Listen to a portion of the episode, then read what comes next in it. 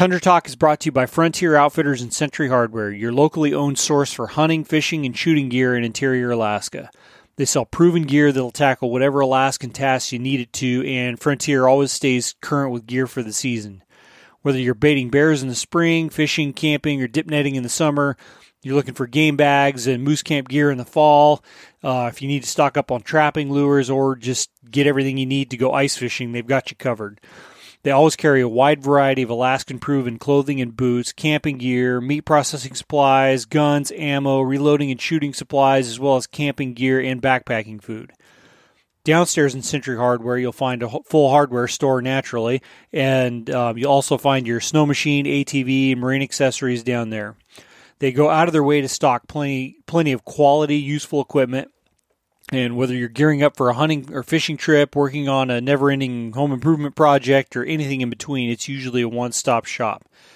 Frontier Outfitters is located on 3rd and Old Steese in Fairbanks, and they have a second location in North Pole, so make sure you stop in next time you need to gear up. This episode of Tundra Talk is also brought to you by Hedgecock Group Realtor Rick Lindsey, a guy that can take care of just about any of your real estate needs in the Fairbanks area. Now, the Hedgecock Group has been in Fairbanks North Pole real estate market since the early 80s, and their service is tailored to meet the diverse needs of home buyers in interior Alaska. Now, Rick has lived in Fairbanks for a long time and understands a lot of the less obvious ins and outs of buying and selling property around here. You know, things like water holding tanks and permafrost and all that jazz. Fairbanks is a really unique place to live, and having a realtor that knows what to look for in a quality place can make all the difference. Rick's a Marine Corps veteran and will work hard to get you exactly what you need. And if you're looking to buy or sell real estate in the Fairbanks or North Pole area, reach out to Rick at 907 378 6780 and go check out his Instagram at R L I N D S E Y 113 at R Lindsey 113. He's really a passionate outdoorsman. He's just like us. He's one of us, and he loves to share his adventures on there. And he's got a pretty a pretty nice cranker of a ram that I'm jealous of. So go check him out. I know there's lots of you out there that dream of moving to Alaska, but it's a big step and can be kind of intimidating. Landing a solid job before you move can make things run a lot smoother, but you might not be sure of the job market or even really where to look. Now, if you're an experienced ASE certified or GM factory trained technician, I've got good news for you. Chevrolet GMC of Fairbanks is looking to hire qualified service department techs, and they've got enough work to keep you pretty much as busy as you want to be. Fairbanks Chevy has a very busy shop, but they allow for flexible scheduling. They offer top market pay rates with paid overtime, a great benefits package with a 401k retirement plan with contribution matching, and you know, for a service tech, you can really make a good solid living. They they can offer relocation assistance to help get you up here, paid training to get you spun up, and they have a well lit and well maintained facility. And these are all things that I mean help contribute to a great work atmosphere. On top of all that, they make it a priority to allow you to take your vacation time during hunting season, something that is really tough in the in the service and construction industries here in Fairbanks and can sometimes be a deal breaker for folks like us.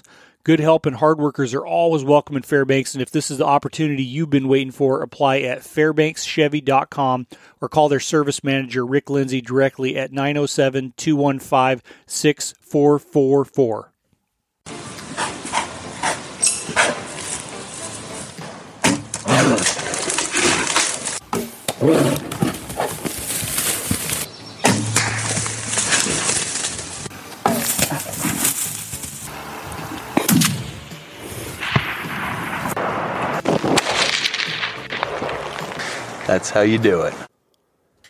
All right, welcome back to Tundra Talk, everybody. I'm Tyler Friel, still trying to get through my first cup of coffee, so I'm not like firing on all cylinders yet this morning. But um, yeah, today have Kevin Fraley, a real doctor, Uh, I don't a know real, about that. not a medical doctor, but a, P, a real PhD, genuine PhD here. A Um, fish doctor. fish doctor yeah um but yeah man we uh well we were just talking and i was think i was thinking about i was like man when did we actually meet you and it was like t- no more than probably like 13 14 years ago maybe something like that Yeah, I think like maybe 2012, somewhere around there. We just had some mutual friends that we hung out with, and Yeah. we've kept up with each other on Facebook a little bit since, but haven't really met in person since then. So Yeah, yeah, cool. no- We're catching up now. yeah no kidding man uh well i remember because I remember back in the day, you were like you've always been pretty fish crazy, and you were like in college. Well, we were in college. You were in college. You were doing fisheries stuff,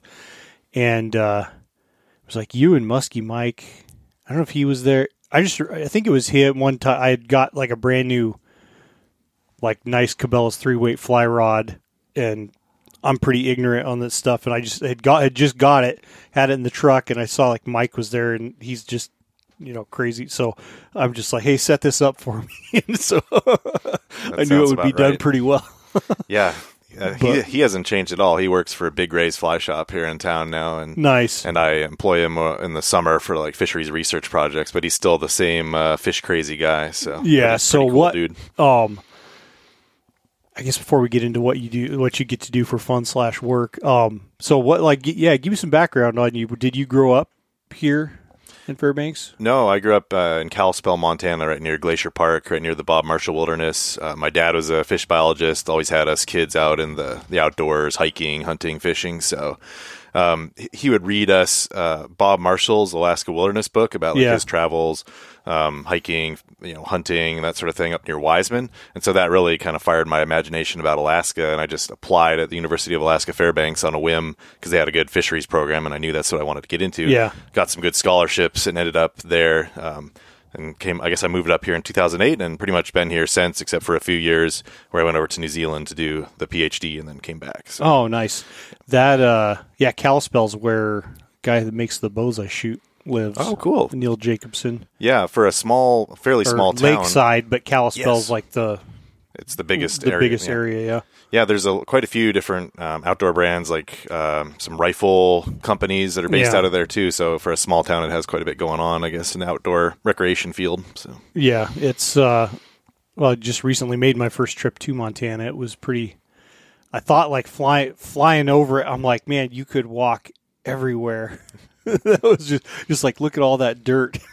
yeah, That's my one of my biggest thoughts, which that's kind of my thought like anytime I go to normal places. Yeah, there's so many roads everywhere, so many trails there, and just a lot of people in the outdoors. Every time I go back, there's like more people in these spots where I remember nobody being when I was younger. Yeah. But it's sort of like um, Oregon and Idaho, where there's just a lot of people that have moved in from out of state, and it's nice to see a lot more people in the outdoors, but not in your favorite spots. you know? yeah.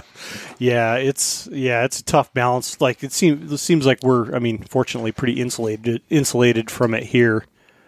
Um just because the difficulty of getting a lot of places, but uh yeah, definitely a tough balance to strike. So you yeah, fisheries here um I don't know if I ever and you I'm assuming you got into fisheries out of like just an unhealthy obsession with fishing, right?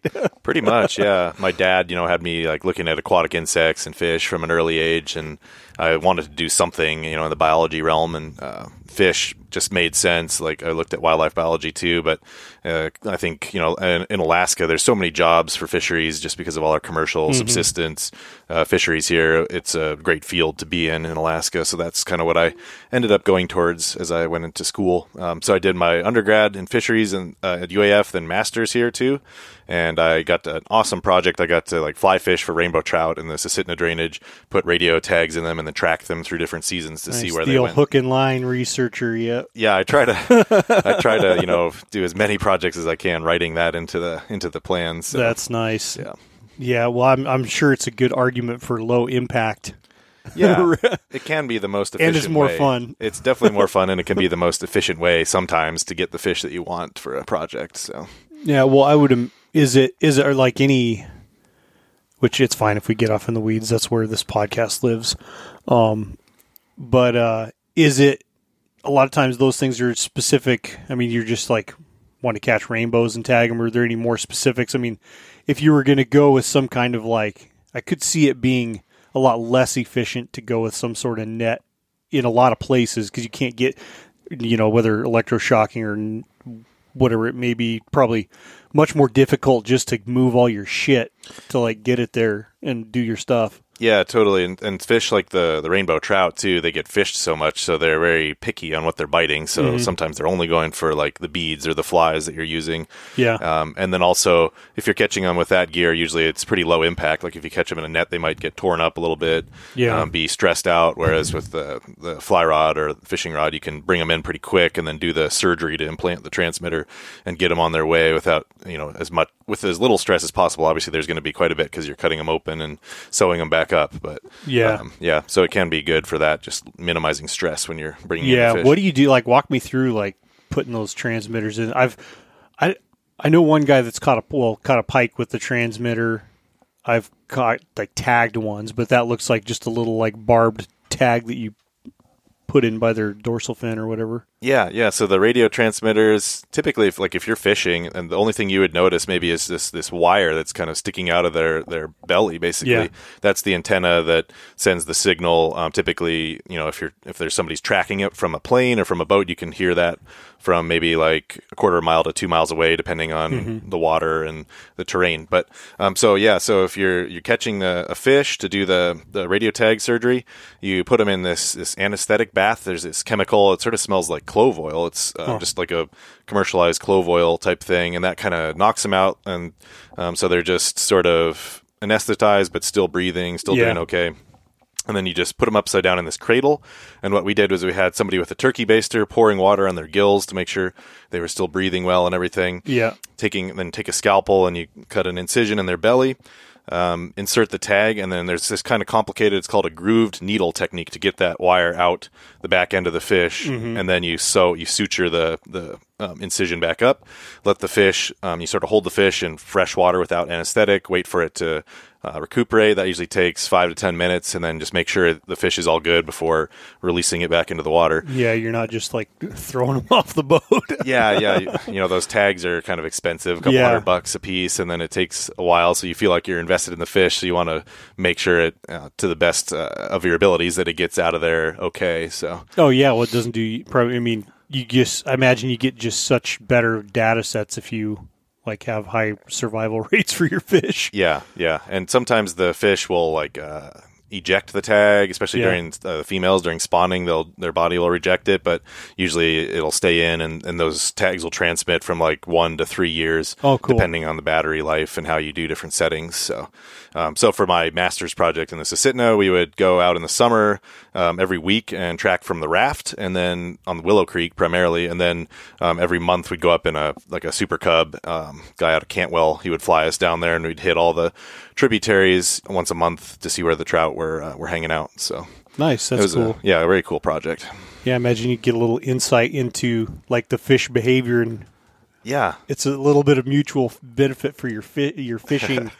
Not not like knowing like oh that hole's a good hole, which yeah like whatever, but um just like knowing what to look for. exactly what type of habitat they're using. Yeah. Um, those rainbows are just so associated with woody debris, big log jams. Like um, that's where we found a lot of them. And then when the king salmon come in in July, they're just like right on those king salmon eating the eggs. Yeah. Um, so they really follow those those salmon around. Um, but yeah, I, I should have uh, you know kept some of the locations so I could go in the winter where they're hanging out and do a little ice fishing. But that might be a little unethical, I guess. So, Yeah, I don't know. Yeah, there's I'm sure there's a I'm sure there's a line there, but they are fish. yeah, Well, and you, you know, and like I don't know, most you know, like people catching. It's not like you'd be filling buckets up with them. Like no, they're all mostly catch and release anyway. Exactly. Yeah. Yeah. That's it's mostly catch and release for those rainbows down there. But the idea was um, so they're sort of managed all together and in the Susitna River um, as like one big subpopulation, and that's kind of what we found is that uh, fish were moving in between tributaries. Although um, you know the kind of what you'd expect, like Montana Creek. Um, Talkeetna River and Clear Creek, and then Willow Creek. There was a lot of hooking scars. Those fish had mangled jaws. Yeah. Uh, you know, maybe one eye was missing or something from all the fishing pressure. Whereas like places like the Kashwitna River or, or other ones further out, um, there was less percentage of hooking scars. So not too, not too um, surprising, but you know, kind of nice to document that, and and you can get an idea of what the impact of the angling is on those fish. So, Yeah. Well, yes, spots that are like combat fishing. You know. yeah, I mean, I'd say, and I'd say few fish would make it make it through there unscathed, but it's definitely uh, yeah. I could see that being a real a real thing. A higher percentage of fish getting dinged up. Yeah, a lot of a lot of fish with one eye, and then you know when they were on their spawning beds, we'd we'd come up and find them, and you could like get up really close to them on their blind side. So obviously Oh, they were um, you know much more susceptible to predation from an eagle or a bear or something like that. Yeah. So that definitely has an effect. Maybe the like the jaw scars and that sort of thing, not so much, but Yeah. when they lose an eye, that's Or if probably that's a- from getting just the the times I've seen that happen is like a you know, like a bigger single hook up through the top of the mouth and out out the eye probably is the Yeah, that's the way. And then um, a lot of people do the bead fishing. So the bead is up on the line a little bit, and the hook dangles down, and sometimes that hook just swings around and lodges right in the eye. oh yeah It's supposed to be so that they grab the bead, and then the hook kind of gets stuck on the outside of their mouth, so that they don't swallow it deeply. But sometimes it doesn't work right, and it goes into the eye. So Yeah, I read some uh, some story a long time uh, a long whiles back. I think it was like on an airplane or something when they used to have the Fish Alaska magazine in their in the airplane. They uh, um, maybe it was Ravn or something. I don't know. I haven't flown with them in a while, but uh, it was like about using circle hooks on king. You know, like for egg fishing kings. That was pre- just pretty interesting how they figured that you had like a, a much better survival rate or like you know lower like just cleaner you know hook and corner of the mouth yeah, with those circle hooks, yeah, the circle hooks yeah. I guess I didn't think of that. As long as it doesn't go into the all the way into the belly and then Yeah. lodge somewhere, but Yeah. usually those circle hooks are getting them in the corner of the mouth, which yeah is good. it's like they because the only thing i remember with about circle hooks or hearing about them is like you don't you don't set you set the hook you'll yank it right out you got to Exactly. like let them pull it into their and it they gets a, they could put it in their mouth and then it gets them because it pops back out and gets them when they turn or something Yeah, it's hard to uh, kind of recalibrate your thinking. Like when you go halibut fishing on a charter or something, and you're using a circle hook, you want to set the hook, like Yeah. if you're jigging or something. But you got to think differently. Just you just keep pressure on it until they sort of hook themselves, and then you just reel up. yeah But uh, yeah, I often just try setting the hook and lose the fish Yeah. When I'm using a circle hook. the old bill dance yeah some yeah it's uh are you an aggressive hook setter or uh Definitely, uh, yeah the bat the bass masters Yeah, definitely. People better watch their, their eyes if I'm setting hooks, you know, nearby. So yeah wear some wear eye protection. yeah, stuff. Well, I mean, shoot, just in general, like any kind of. I mean, even you could argue, like, I mean, I don't really do it ice fishing, but man, wearing good just shades is pretty. Like, you, I mean, you've probably had a lot of close calls. I've had some close calls just where wearing shades, you Yeah. know, keeps you from getting even just getting dinged in the eye with a sinker or something. Exactly. Yeah, it's always good to have those uh, that eye protection because if you're handling a fish or it just you know flips around or something, it's real easy for that that uh, line to just slingshot back at you with the hook Yeah. and the split shot. So Yeah, it's uh, pretty nuts. So you, you got your masters doing rainbows. Yeah. and uh, I don't think I ever heard anything about New Zealand. Like I don't know. Yeah, so Here's um, all. Yeah, tell me about New Zealand. What what were you doing down there? yeah, so Because that has some like lead, like big time trout fishing. Oh yeah, that's down there, why right? that's why I went there for that and the hunting basically. But uh, and I got a good education too. But um, yeah, so I did my PhD in New Zealand in aquatic ecology. So it wasn't quite like the fly fishing type fun stuff, but more like a lot of the electrofishing. So running electric current in the water and then seeing what kind of fish were in there. And in New Zealand, there's a lot of these little native fish and then Mm-hmm. a lot of non-native trout. And these big native eels that are catadromous, so they move in between uh, like fresh and salt water, kind of Mm-hmm. the opposite of what salmon do. So it was a really cool set of fish to work with. They even have Chinook salmon down there, runs of Chinook salmon that have been introduced. Um, and so a lot of what I was doing was looking at how the trout and the native fish interacted um, because sometimes they can compete or the trout Yeah. can eat those native fish, and then how like um, agricultural. Um, I guess like the land cover where they they do a lot of sheep and cattle and dairy um, there, how that was affecting the fish communities. So not quite as um, as fun as the rainbow trout stuff, but you know important in its own right. Yeah. Um, and Well, they got brown like rainbows and browns and stuff, and like those. Fi- well, rainbow trout and brown trout are super aggressive fish. Yes, um, those those ones in New Zealand are super smart, uh, really hard to catch, and they're they're in like these really clear streams, and it's almost like hunting when you go after them. You hike upriver, and you're actually trying to spot the fish in the water because it's so clear, and these are large. So you're so you're you're hiking. You're trying, like I would imagine, you're trying to spot them from downstream, so they're Yeah. facing upstream, so they can't see you yet. Yeah, exactly. Right. You always want to go from downstream up because they're they're facing into the current, so they won't see you, um, you know, as, as easily going upstream. But people like wear camouflage. You know, you sneak down, Yeah. you, you crouch down to get as close as you can. It's just like hunting, almost like almost like bow hunting because you have to get pretty close and you you have to use quite a bit of stealth. And it's it's crazy because if there's somebody on the river in front of you, you might as well just quit for the day. Like if somebody's hiking up in front of you, Oh, so because they're blasting everything. yeah, uh, once a fish gets um, spooked or caught, it's not gonna it's not gonna bite again for days. Sometimes it, there was Huh. a study there in New Zealand that um, even if a fish was just spooked by an angler, sometimes they don't feed again for a few days. So They're, um, so you're, they're saying they're a lot smarter than pike. yeah, they're crazy smart there. I don't know why the, the fish like aren't like that in the U.S., but um, yeah, but they're, and they're also on average very large, and so yeah, it's a very challenging fishery. The rainbow trout they're a little more forgiving. You can catch them on like cicada flies, mouse Yeah. flies, sculpins, and they're a little more aggressive. And then those brown trout are just super smart and wary, and you have to go through your fly box to to be able to catch them usually. So Yeah, well, that would work out well for me because uh, since I was a little kid, I've been like a pr- uh, a chronic lure changer. Okay, well like you, yeah, you do chronic. well. Like when I in to my own to my own detriment, my dad would always. I was I was obsessed with fishing when I was a kid. I mean, we had like the cr- like the shittiest fishing you could imagine. Like, I mean, almost. The, the, you know, if you, you'd go and catch like a couple rainbows in a day, it was like I thought it was we were having a good day. And my dad, who grew up here, was like, yeah, no, but uh, yeah, I had my whole whole tackle box full of lures, and I just you know two or three casts and then change until like I just couldn't help myself. That's the I'm opposite philosophy to me. Uh, Like if I find one that works, I'll just fish it till it's bedraggled and beaten Yeah. up and like doesn't even look like a lure anymore. Yep, but I'm yeah, I just yeah, I was over overthinking it. You know, my dad was, you can't fat, you can't catch fish without your line in the water. You know, which is true. So uh, no, that that's pretty cool. Um, I do. It reminded you know fishing like that reminded me of fishing grayling on some of these streams. Like I've not everywhere because it seems like grayling can be kind of stupid when they don't they're not pressured, but um, some of these local streams I used to fish a lot.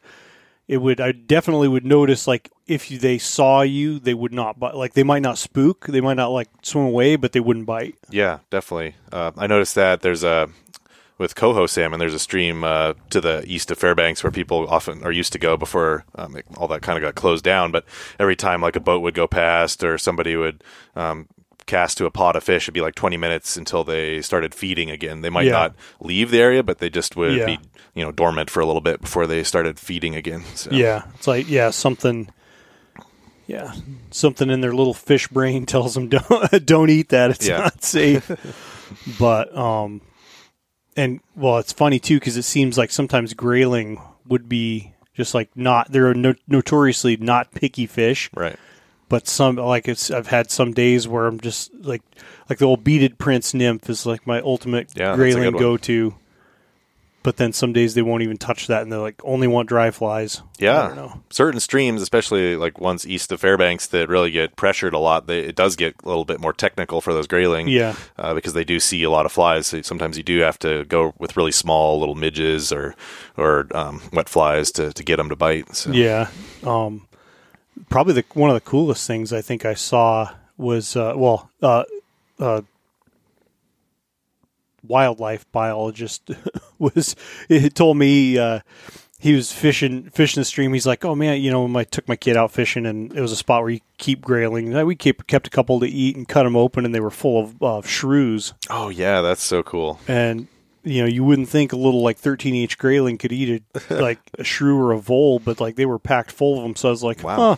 So I made I rigged up. I had a you know a, a mouse fly that I cut the big hook like cut the end of the big hook off, and I think we I tried me and Frank tried different stuff, but I think the one I ended up with was uh, like a little fly size hook tied onto the tail. And it, I mean, it, yeah, this little tiny stream, just like cats start dragging that thing. As soon as that thing started, like, you started po- popping that thing across the water, those grayling would just like oh. suck it down, and That's cool. you eventually like caught a couple of them on it. But it was the challenge was like getting them hooked. Yeah, getting them to bite hard enough to stick on the hook. you know, yeah. so I don't know if they like pull them under the water and then drown them and just kind of keep a hold of them till they can get them around and Yeah, maybe. suck them down. But That's really cool. without though. any fingers or hands to to help that, it was pretty pretty impressive. You know, that's like a classic trout thing, but Yeah, I never would uh, I never would have guessed for great grayling that they'd be eating shrews and voles. That's pretty cool that you saw that. Yeah, that's a good bit of protein for those grayling. A lot better than eating, you know, fifty flies. Go eat one shrew, and you get Oh, a yeah. lot more bang for your buck. yeah, no kidding. It's pretty cool. No kidding. Um, so yeah, what uh, was there any uh, any like takeaways, any like really cool stuff in down in New Zealand you Um, learned, or You know, we just found that like the pastureland areas, the more pastureland and uh, river drainage, um, kind of the it would affect the the food web in different ways. You'd see uh, like the chemistry within fish muscle tissue change a little bit. So just getting at some of the impacts of the you know pretty intensive dairy farming that goes on there. Um, another thing we looked at was how there's a lot of places where they take water away from the river to um, irrigate fields. Yeah. Just how those um, those dams and the water um, abstractions we call them affect fish downstream, and found that there's a little less species diversity right below those dams.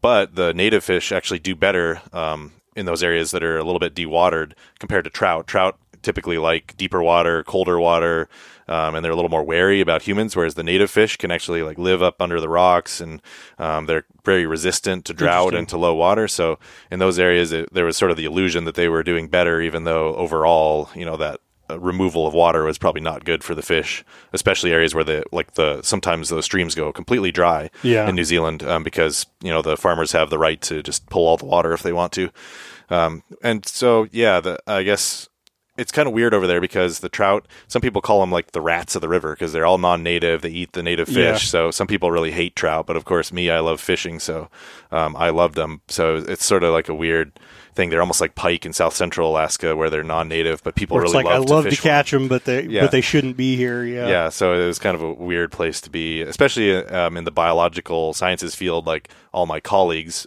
none of them were fishermen, and they all hated trout. I was like, Yeah. It was just me and a couple other American students that really your, love trout fishing. Your cat, your cat. yeah, I, I could see that. You're, you know, you're catching them. Like appreciated this thing, and they're like thumping on, throw it up on the bank Yeah. or something. Yeah, get rid of them all, you know. But uh, yeah, um, and then down there, obviously the hunting was awesome too. Like there's no closed seasons, no bag limits in most places, and they have the Himalayan tahr, red deer, uh, the European chamois, um, pigs, wallabies. So I, you know, went around and took advantage of all those opportunities as much as I could on a student salary, of yeah. course. But well, did they? Because I'm sure. Do they have places? I mean, not I. You know, places you can just go go hunt. You know, you're Yeah. not. You're not. It's not like you would have to hire guide or or no, um, outfitter. I don't know. Like I, I know some people from New Zealand that listen to the podcast are probably like, "You're an idiot, Tyler." But no, no, people I don't. kind of am. So yeah, I mean, you w- I wouldn't expect people to know about it if they haven't kind of dove into that. But Yeah. yeah, there's a lot of these big um, Department of Conservation lands that are open to public hunting. Usually, all you have to do is just find the block of land that you want to hunt on, and then do an online registration that's Oh, free. nice. Um, the the one challenge if you're coming from overseas and hunting is is getting access to a firearm. Basically, Yeah. I'm not sure how it would work if you tried to bring one over. Um, like I lived there for three years, so I was able to just get a New Zealand firearms license, which was pretty easy. I just took Mm-hmm. a little like one night course. Uh, the police came and inspected my flat or my apartment to make sure I had a safe place to store uh, the firearms, which is basically like this metal bar, locking metal bar, is all Yeah. you really need. And then uh, you get your license, and you can go out and you can purchase your your firearms, not handguns, unless you're going to like just a handgun range, that sort Yeah. of thing. Um, and and also suppressors you can buy without any extra like Yeah. um, that's you a know, point of frustration. it's really nice because here I, I'd like to get one, but it's uh, so expensive, and you have to go through the like the, what is it the ATF process Yeah. to to do that. which but that's there- been that's been the e form stuff and like some of the like business. I mean, industry has like made it as easy as it can be okay. Yeah, right now because you can do like when I first got my first one. Like I did, I mean, growing up, I didn't think you could even get them. You know, I thought you know, oh, but you always hear just they're just this mysterious thing that like, you know, you need a special. And I didn't know anybody with one or anything like that, but it was, uh yeah, like maybe It was right during during that time where I ha- I don't think I'd, I'd maybe like seen one or two, and a buddy I made friends became friends with a guy who was a class three dealer, and you had to like get the you know they which they still like you're the dealer has to get the suppressor transferred from the manufacturer to them, which takes like a little bit of time. Then you got to fill out the form four paperwork, get go like to the police station, get fingerprints done, Wow. passport photos. Then like you would have to take it to the troopers and drop it off there to get signed, Jeez. and then you like put your two hundred bucks and mail all that in, and then whenever it decides to show back up, you got it. Now that's they've got it to where, um, Century Hardware like Frontier has a little kiosk, and um, Alaska Ammo has a kiosk. Like dealers, like they'll get these kiosks where you can do your prints and photos That's nice. and everything, and it's all digital. I mean. Yeah, it's nice for a shitty situation. Yeah. It, it is much easier, and then you, it's just you're dealing with the weight, which I know there's been a lot of like there's like good reason to like there's no I don't think there's any reason for suppressors to be like lopped in with machine guns. Yeah, there's just that stigma know. because in the movies it's always associated with criminals that have Yeah. a, a suppressor Yeah. or something. Well, it's like why I think federally like switch like auto knives or switchblade knives are still illegal. Oh, okay. Like one-handed opening Huh. or um, I can't remember the exact thing. I have looked at it before, but oh, and most of the states or a lot of the states have kind of like Alaska. I want I wanted this one Benchmade knife that was an auto knife, and I wanted it bad, but you couldn't buy it like you couldn't buy it in the state because it was Huh. illegal in Alaska and illegal federally. wow. And then the state had like eventually reversed, like got rid of that, so you see Okay. them in the stores. But it's, I guess it's like weed, like still illegal federally, but a lot of states are kind of like, yeah, this is not that big of a deal Interesting. anymore. Yeah, just don't cross state lines with it, and you're okay. Probably. No, yeah, and I mean, you're uh, whatever. I don't know. Yeah. I don't think anybody. I don't even think the feds care. It's Okay. just it's just like in the law. It's but, just sort of a admin issue at this point. But yeah, But suppressors are it's it's dumb. They should be over the counter. It's Yeah. it's like a I mean it's my hearing would be better if I shot with suppressors my whole life as opposed to now. yeah. you, know? I wish I was more diligent with earplugs and that sort. And now you Yeah. have those like really nice um, electronic uh, ears that kind of block out rifle shots Yeah. or whatever, but you can still hear things. But and they're not perfect either. No. You know, for most people, it's totally fine. Like I, I well, I know if I went to a ear doctor, they would be telling me I need hearing aids because Frank. Well, Frank just got hearing aids this year, okay, and he's like, well, you know, I've no really noticed like in the way he described, you know, like going through the process, like, well, I can hear a bull moose grunt from like a mile away. Like, what's the deal? yeah, and that's those sounds are like the last to go. Oh, okay. I guess it's like, but I like have when there's a lot of no background noise. I have problem like have have trouble understanding like what my kids are telling me if it's Yeah. like if they're talk talk speaking quiet and whatnot. So I have a little I'm- bit of that too. If there's multiple conversations going on, sometimes I don't know if that's just or when like my from- wife's voice, like women's voice, like the pitch Mm, yeah, is like a, a more difficult one to hear. So I'm sure I I'm sure I could benefit from hearing aids. Whether I'll, I'll, I'll try to hold off getting them for a while, but um, for me, like even the electron, I need to start like upping, like even just double, like plugging in muffing because there's the volume of shooting I do.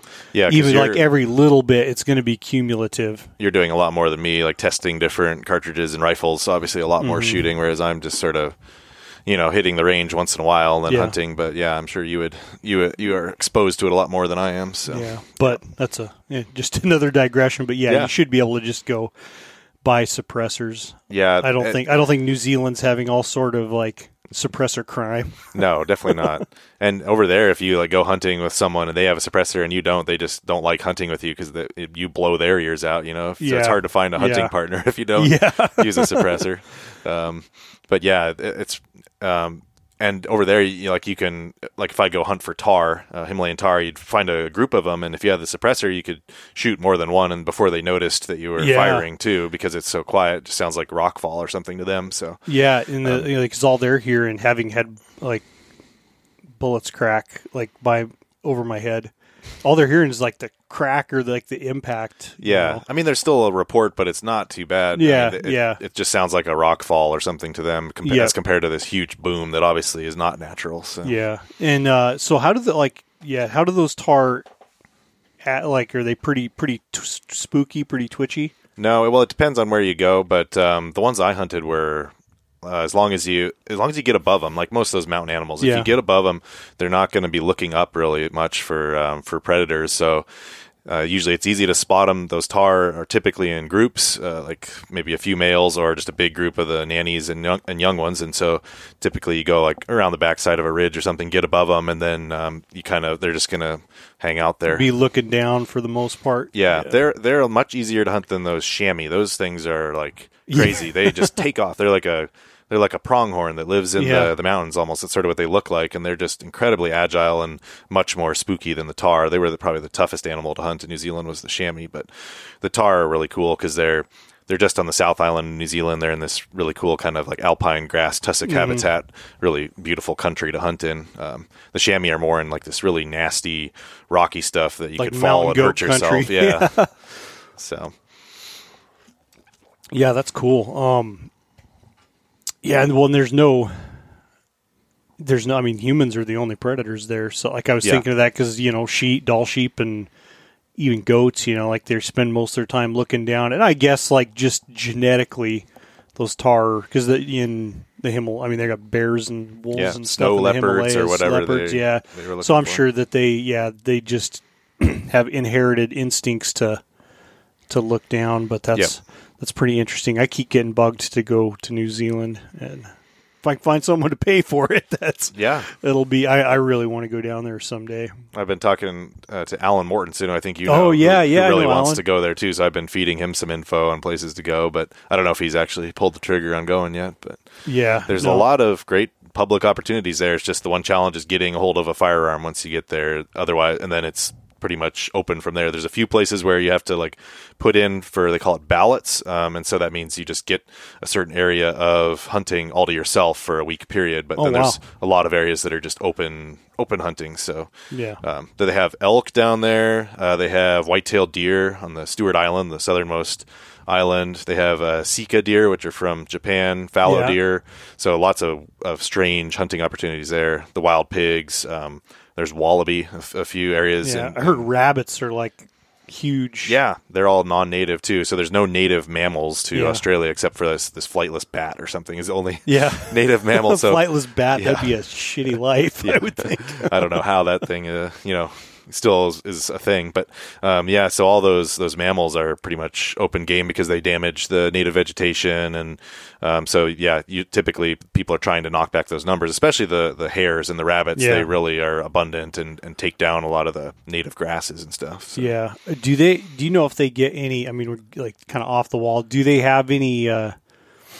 Because I've heard it could be just totally making this up, but I've heard that like up here, you know, like are hare cycles. Obviously, like the predator, you know, cat cats primarily will follow cycle with the hares or in response to the hares. But um, I've heard a lot of it is uh, when the when the hares snowshoes start like over overfeeding their stuff that those plant like as the willows will produce like a toxin that kills them Yeah. basically They kind of eat themselves out of their habitat, and that's when their abundance goes down or disease Yeah. can hit them, and so they have that big wonder, cycle that do the they, lynx follow. or do they have is it just a constant battle with them or I wonder if they do they cycle at all like in New in New Zealand I don't know. In New Zealand, they do really. but like, they don't have the They they really fox No, they No they don't really have any fox. Um, they have feral cats, oh hedgehogs, but yeah, the little eat native bird eggs and stuff. The feral cats can be pretty bad on native birds and stuff. But yeah, Oh, there's I not bet. not too many predators. The pigs will will eat a lot of stuff of uh, native animals too, eggs and that sort Yeah. of thing. But Cats are house cats are killers, man. Yeah. those things are anything that they can that's sized small enough for them to kill. Like they're they're, They're- assassins. They're lethal in New Zealand, and uh, the Department of Conservation has these huge trapping programs. They employ a bunch of trappers to go out and try to get as many of them and hedgehogs and these uh, Australian opossums as they can.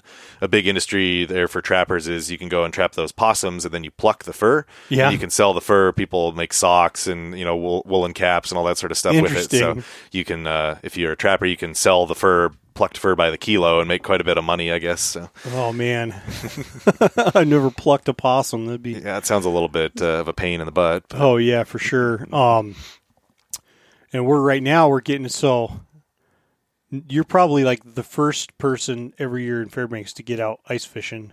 Yeah, I would have try to, to, be. say. yeah. you're like, yeah, every year. It's funny because that's one of the things like you always pop, your posts always pop up every year. Like belly crawled out onto this Yeah. like half inch of ice to like drill an ice hole and, and already catching fish. Is that you like you like uh, what's your favorite type of fishing, or do you just I, depends on the season? yeah, it depends on the season. I really like going after burbot and pike, but I think I I follow the Ricky Bobby philosophy. If you're not first, you're last. Yeah. for first ice. No, I'm just kidding. Um, definitely, you got to be safe on that ice. And, and growing up in Montana, kind of, I was always going out on the sort of sketchy ice, but trying to do my best to be safe. Never have fallen through or anything. Yeah. Um, I always carry so there's these spikes you can wear around your neck. Uh, or you can just fashion something like that with a screwdriver, Yeah. a couple of screwdrivers, and so if you fall in the, the water through the ice, you can use those spikes, grab them, and you can claw Mm-hmm. your way back out. Sometimes I'll wear a life a life vest if it's really uh, early, but um, and then always it's good to have another person that's at least Yeah. observing like nearby to see if, if you fall in or something. Go, so. yeah, yeah. Oh, And then, of course, the rivers are the most dangerous. The lakes a little less so. But if you Yeah. fall under the river ice, you can really, um, you know, be screwed because the current Fast, will carry you under. So yeah. so no, I try to stay off the river still. It's really safe. But um, yeah, the lakes I'll go out with uh, just a couple inches of ice if I can. So Yeah, no, river ice. River ice always scares me. That's like one of the few things I'll lay in bed at night and just like that is just like a. You, you ever had like those thoughts that your mind wanders and it just scares you? You know, yeah. Yeah. that- going under the ice in a river scares me. oh yeah, and and I had uh, an experience where I was checking burbot lines on the like the lower Chena River going Mm-hmm. down to the Tanana late at night. Which is like inherently bad ice. Yeah, because of the power plant in, in town kind of keeps things warm. And all of a sudden, I found myself skipping on my snow machine on open water. Oh, man. Um, and I hit like this berm on the edge of the other side. Luckily, I was able to stay on top of the water, but I just like catapulted off into the Oh, snow on the other side. Really hurt myself. Fuck. And uh, sorry, almost use a bad word there. Oh, you don't have to. You up. don't have to. You can just say, yeah, we're we're you're good. Okay. Anyway, I uh, yeah screwed up the snow machine. It went tumbling, you know, and uh, um, so I am nowadays. I try to like if I'm snow machining out to check my burbot lines or whatever. I try to go in daylight so that I don't run into one of those open water leads without noticing. Um, but yeah, if you're out there, stuff like that can open up just overnight. You know, Yeah. in thirty below, like Exactly. you get the temperature. That's why river like river ice is scary because they the current you know current change is always like cha- maybe not always but often changing underneath underneath the ice and you get weird because the it, not even just temperature but I think that sometimes like if the flow changes like you can get or the uh, you know ice drops you can get like uh you know the current just eroding certain Yeah. sections of ice and then it could be 40 below but There's and still under the ice it's it's not 40 below no, no. um Yeah, um, when the river sometimes drops and then the ice is sort of held up and there's this pocket underneath and then it caves in, that Yep. can cause big open sections too. So you you always have to be careful.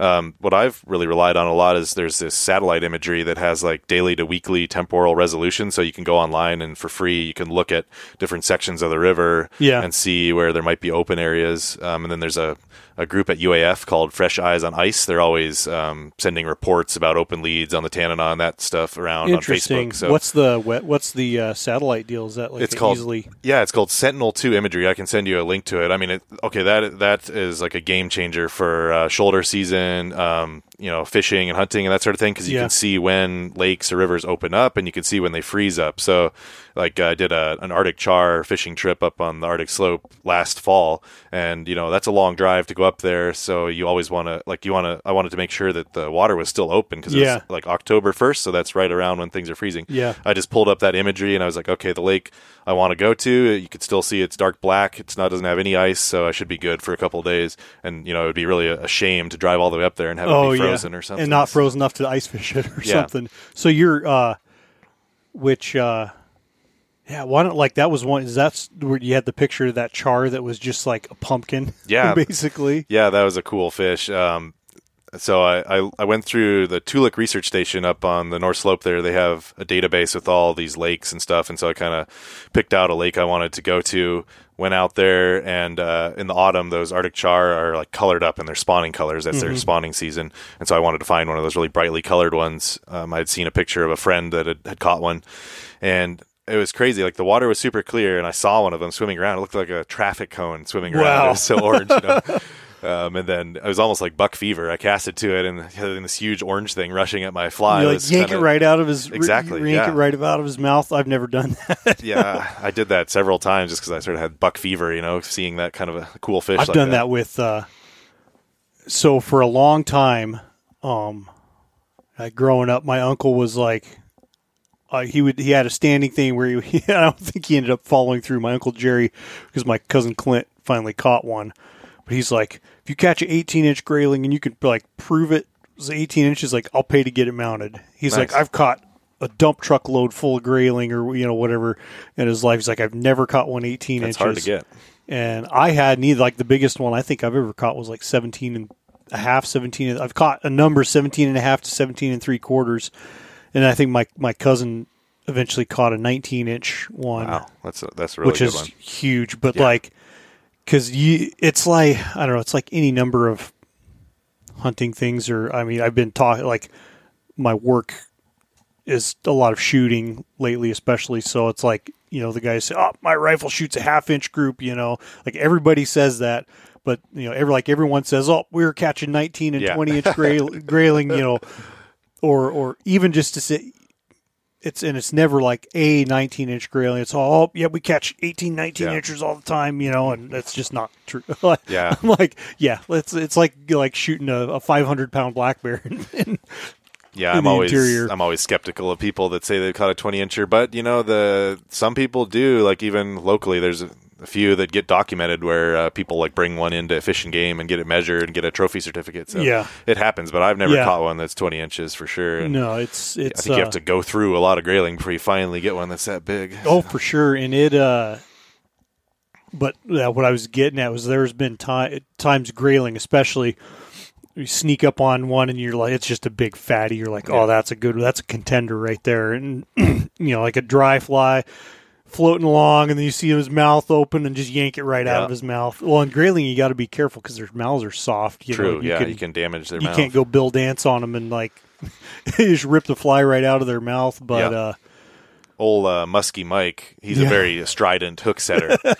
he was uh, catching, you know, he was a couple of years ago. He was catching king salmon, so he was used to these huge hook sets. Oh, right? yeah. We went out grayling fishing. He set the hook, and uh, this little grayling just went flying back over his shoulder, you know, Oh, into the brush. man. So that's uh, funny. Yeah, you- Uh, you, got to be careful with them because they're a little more delicate than some yeah, of the fish. so. Yeah. Um, well, and you, I mean, you get a, like a 17, 18, 19 inch gray, you know, 19 inch grayling. That's like a 30 year old fish, Right. Yeah, they can be quite old. So you know, so it's pretty, uh, and they, yeah, they just grow real, real slow, I guess. Mhm. But, uh, I don't know where I was going with that. But the char thing. So you're actually fishing them, fishing them in lakes, huh? yeah, I don't want to like plug. I'm not going to plug. I don't want to plug too much info. Yeah, no, but no. some of this stuff's really interesting to me, you know, because I would always, I would always think river, you know, you know, char char running in rivers. And I wouldn't think that they'd, you know, like what are conditions? Are they like obviously some kind of tie into a river system or just old, old lakes that were at one point tied in and fish just are in there? I'm glad you brought that up. So there's uh, Arctic char and Dolly Varden, Yeah. both very closely related. They can interbreed. The Arctic char are pretty much only associated with lakes, and then the dollies are those sea run ones that you find in rivers. Okay. There's exceptions to that. Like sometimes the Arctic char can be found in rivers, but on the north slope, um, the lakes are going to hold the Arctic char, and then the dollies are going to be in rivers. So they, they look pretty similar. Um, those Arctic char will get a little more orange, a little brighter, and they have sort of a shorter snout. And then the dollies have sort of that big dog-like. We call it a kype, kind of a big, big jaws. that- Yeah. Um, so they're both of them are up there. They're awesome fish, both of them. But yeah, those lakes have the Arctic char. See, I never knew that. Like I always just assumed up. Well, if you're north of the Brooks Range, they're char.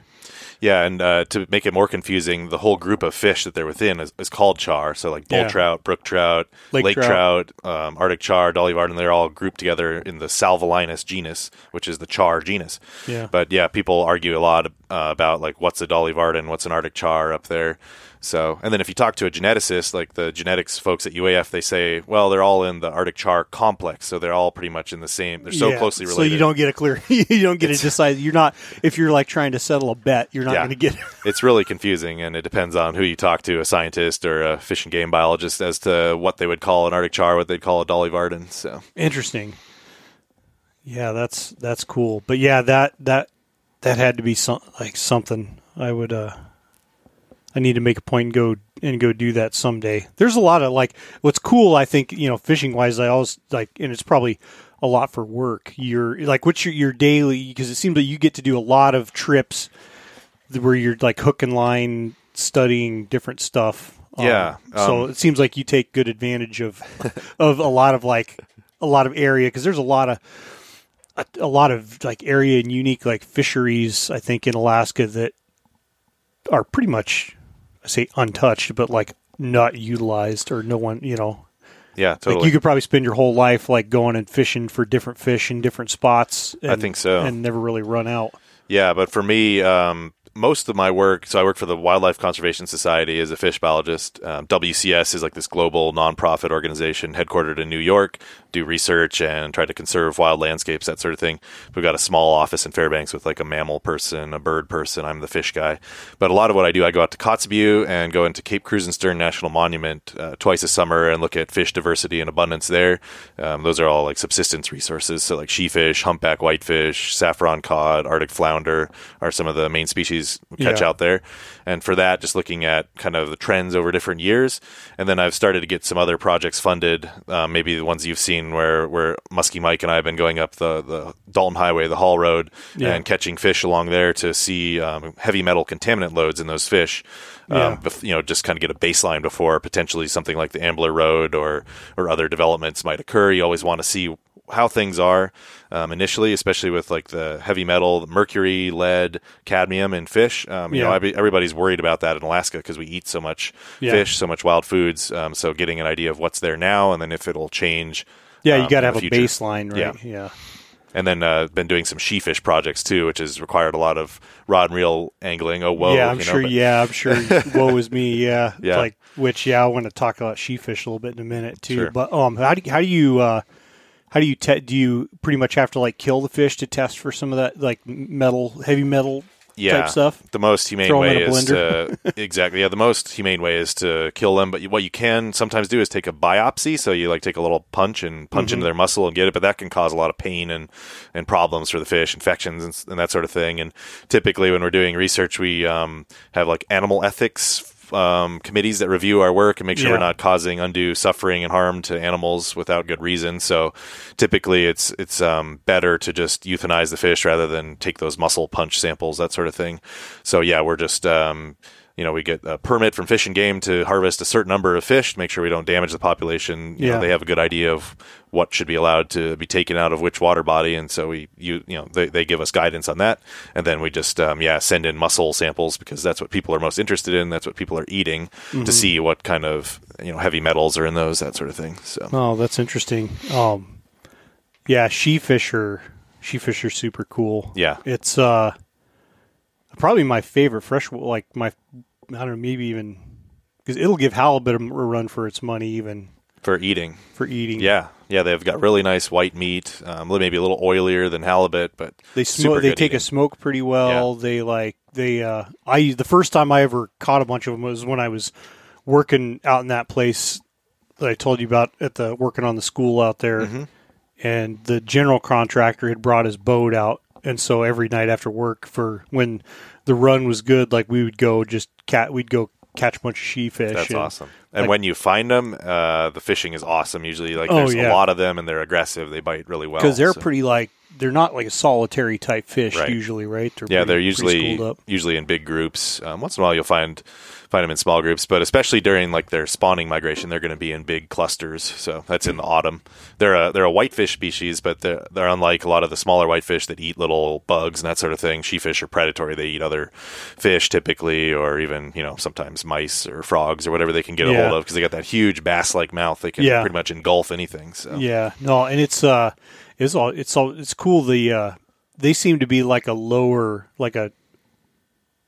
Although I think thought like just th- I I think of one country. It was like a weird side, not even a slough. It was just overflow of a main like muddy river that we were like pulled up in to do something and.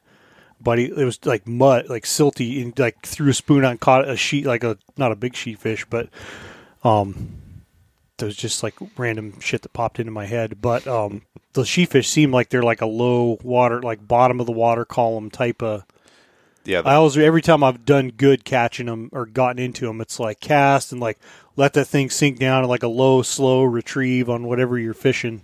Yeah, usually that's the case unless they're feeding in like some shallow slough or something. Yeah. But especially the bigger sheefish are going to be in deeper water, so Yeah. um, they like being down there. They feel a little safer and everything. And if they're spawning, they, they like going down a little deeper to, to broadcast spawn. There's big groups of them that'll blast out eggs and stuff. so- Interesting, and they're fall spawners. huh? That's right. Yep. And oftentimes they're spawning like uh, there's a river just north of town where you can go and spear fish for whitefish and that sort of thing. And oftentimes the sheefish will be in there with all the other whitefish species. They all sort of spawn near each other at the same time in the fall. So, Interesting, just like shallow, gravelly yeah, type but, stuff. but those bigger sheefish will spawn in deeper waters compared to like the little round whitefish or at Yeah. least Cisco or humpback whitefish. So Yeah, I had, uh, yeah, for years. I I think I've only ever caught one whitefish, and it was it was actually in a big river, like fishing the mouth, fishing for pike and stuff.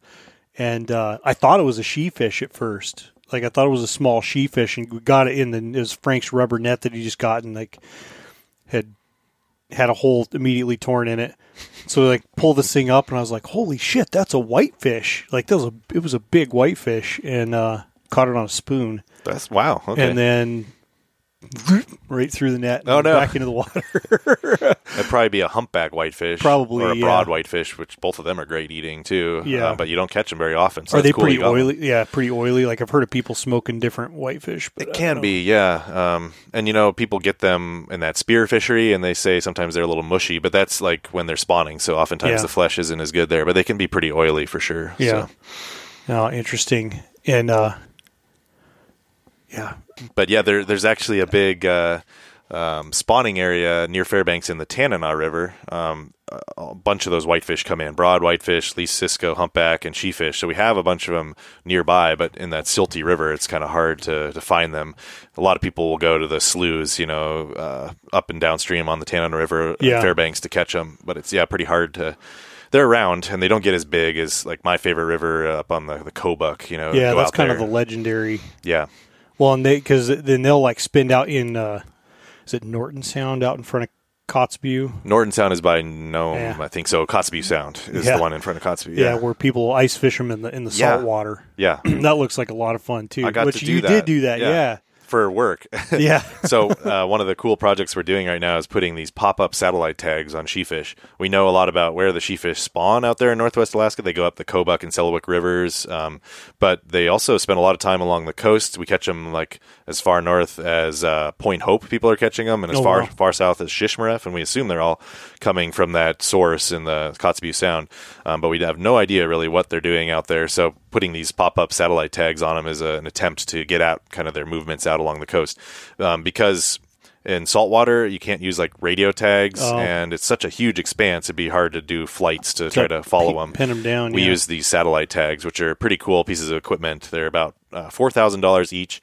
They ride on the outside of the fish, so you attach them sort of to the dorsal fin. They look like this little black light bulb, and they ride on the fish for like a couple months, or you can set them up to sixteen months. And they collect um, light data, which will tell you sort of the latitude, longitude.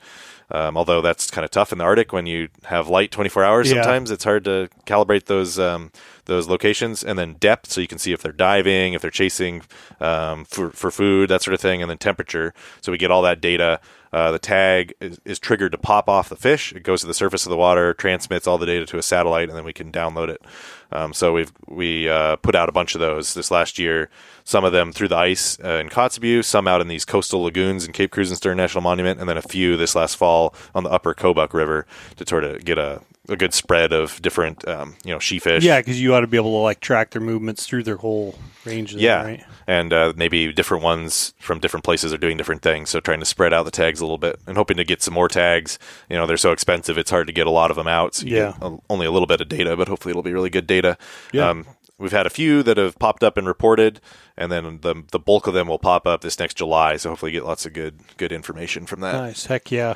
Is it something that where they so they they detach and then they make contact with the satellite and then Yeah. record all the and then do you they will um it's probably not worth recovering them, but that, are they just a one and done type deal? You can recover them, and you can get like half off another tag if you get them. Oh, uh, or certain brands, you can just reuse them. Um, so it is advantageous to get some. And, and there was a guy named Yeah, if they're four grand a piece, it might be worth a flight around to.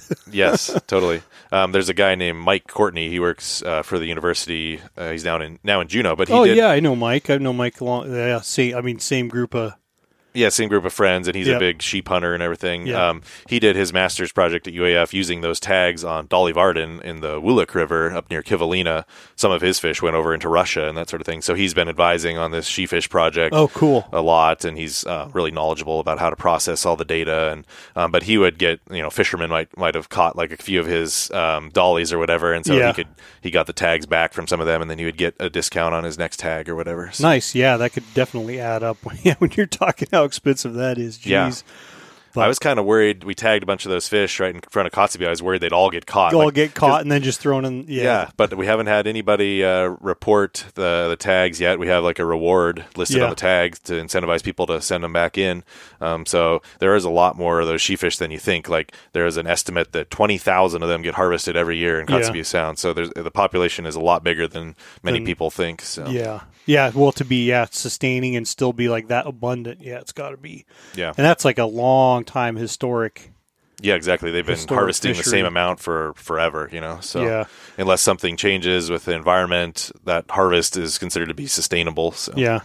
No, that's pretty cool. It uh one thing up in that country like do you uh I don't know what I want to ask. I just think of this story uh what was I think it's in Rearden's book the book about Frank Glaser talked about doing some he was going up to on the Noatak maybe to do some wolf control and but he went up there in like October or something before free was gonna like go in and camp like through freeze up and then like dog mush out or something. So he had all his dogs and yeah, he talked about bellying out on the ice on the edge of a pool, just like full of I guess it would be Dolly Varden, not Yeah. char, right, yep, and just yanking them out one after another. So it's yeah, it's uh, you wonder how. So if some of those fisheries, if they're still if they're still like that or not, I know a lot of them aren't. You know, or or James Carroll's book, like talking about up on the Salmon River or Salmon Fork, the Porcupine, maybe it is, like just gaffing chums wow, for his dog. Like he'd go up to his trapping cabin and, and he would. Uh, first, he started like just lining a boat up to his trapping cabin, and then he like he talked about getting the first like.